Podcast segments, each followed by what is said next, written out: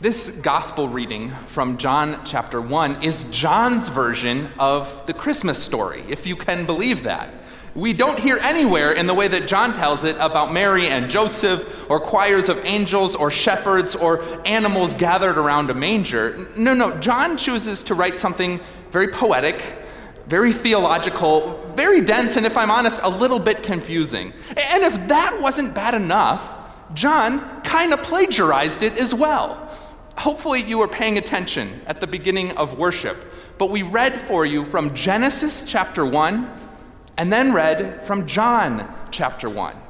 And it's very clear when you read those two passages side by side that when John was writing his version of the Christmas story, when John was talking about what it meant for God to become human in the person of Jesus, he had that creation story in the back of his mind. And so John uses words like light and truth, and he writes it in the same rhythm and the same way as what we saw in Genesis chapter 1 when God first created light. And so all of these connections has gotten me thinking this morning about that one time that my daughter Evelyn got a flashlight as a gift. Let me tell you this story. This was about seven or eight years ago now, and my, grand, my, mo- my mother and my father were coming to visit us. And so my oldest daughter, Evelyn, was only three years old.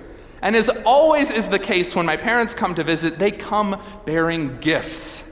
My mother is like Santa Claus, always having something to share with her grandkids. And so on this particular occasion, my mother presented my little daughter, Evelyn, with a small flashlight. And I thought that this was so peculiar at the time. What a strange gift to give a three year old. She's never going to use that, I thought. But of course, mother knows best. My mom had raised three kids of her own, and so she knew exactly what she was doing when she gave that small flashlight to a three year old. Sure enough, that whole day Evelyn spent playing with her small flashlight, exploring all the dark corners of our house. And for weeks and weeks afterwards, this small flashlight was somehow her favorite toy. And the time that she wanted it most, of course, was when we put her to bed at night. Evelyn would always ask us to go and find that flashlight so that she could have it with her in her bed as she fell asleep. And what I thought was strange about this is that she had a nightlight in her room across the hall right there that kept light in this dark space. But no, Evelyn insisted on holding that tiny flashlight. And something about having that there with her gave her comfort and confidence to face the darkness of her room each night. And now, as we think about it, isn't that also kind of what we're all after in one way or another? Comfort and confidence to face the long nights of this life. I don't have to tell you, but we've been living through a very long night with this pandemic. Just as it seems like things would get better, there's a new variant that comes out that sends us back into fear and this sense of unknowing and this wondering of when will this ever end. That can feel like a long night of anxiety and, and mistrust and, and just wondering what's going to happen next. And some of you are probably totally over this whole pandemic thing and are tired of the pastor talking about it. But there's other long nights that we face as well.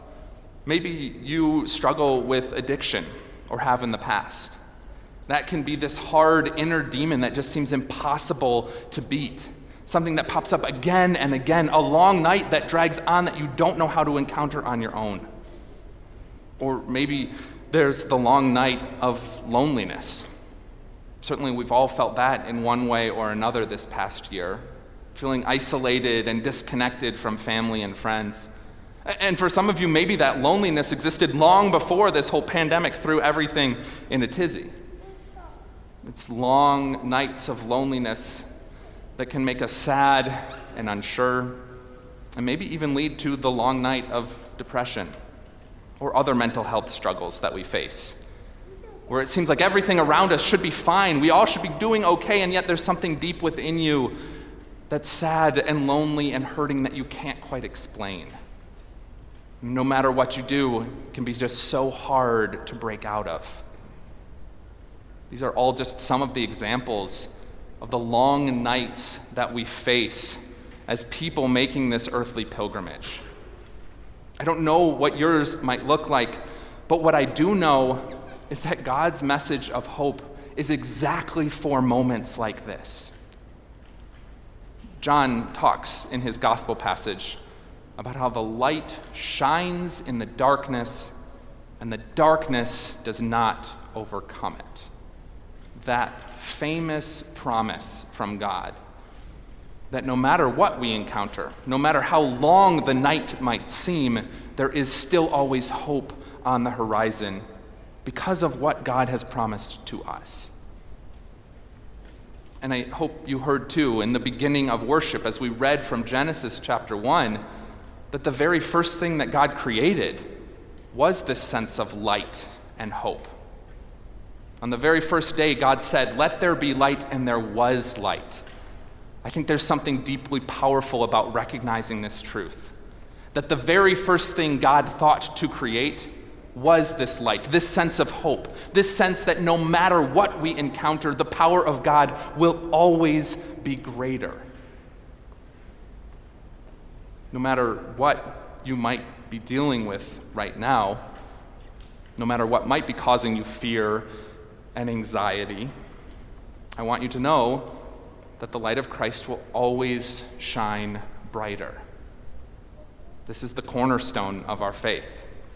It's the first thing we hear in Genesis, it's the first thing we hear in John's gospel. Like a toddler with a flashlight in a dark room, I want us each to know deeply that there's a power greater than our fear, that there is a force stronger than our anxiety, that there is a light that will overcome whatever form the shadows might take. And not only that, but I want us to know that the promises of God are actually even bigger than this. In the gospel part that I read for you, this second half of John's Christmas story, we hear another famous line where John says, The Word became flesh and lived among us. Sometimes we hear it translated, The Word became flesh and dwelt among us. And actually, both translations are wildly inaccurate.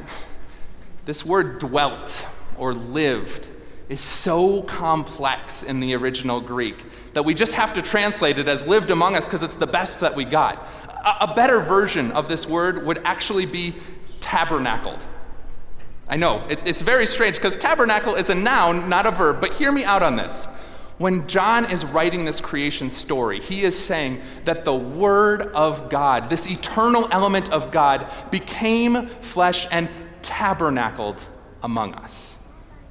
The tabernacle in ancient Judaism was the place where the Holy of Holies was held. Only a select few high priests could even go near the tabernacle because it was believed that the tabernacle is where heaven and earth overlapped. And so, what John says is that when this eternal Word of God, this light of Christ became flesh, the tabernacle was there among us. Jesus was the tabernacle. Jesus was the place where heaven and earth overlapped, where heaven came to be so close and personally with us that we could reach out and touch him. I think that this is actually what made that flashlight so important to my three year old daughter. That flashlight was with her in the dark room. Sure, there was a nightlight across the hall, but the flashlight was there in her hands, giving her that courage and that confidence to face the darkness alone.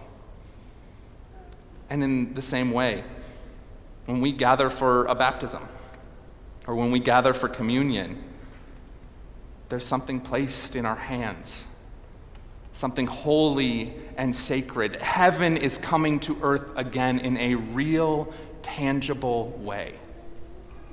To give us hope again, to remind us of God's love again, so that we can continue to face the darkness, the long nights that we might encounter. I know that we are all carrying so much right now And so, as we step into this new year, I wanted us to begin by just remembering what our faith is actually all about, what our faith actually provides us with.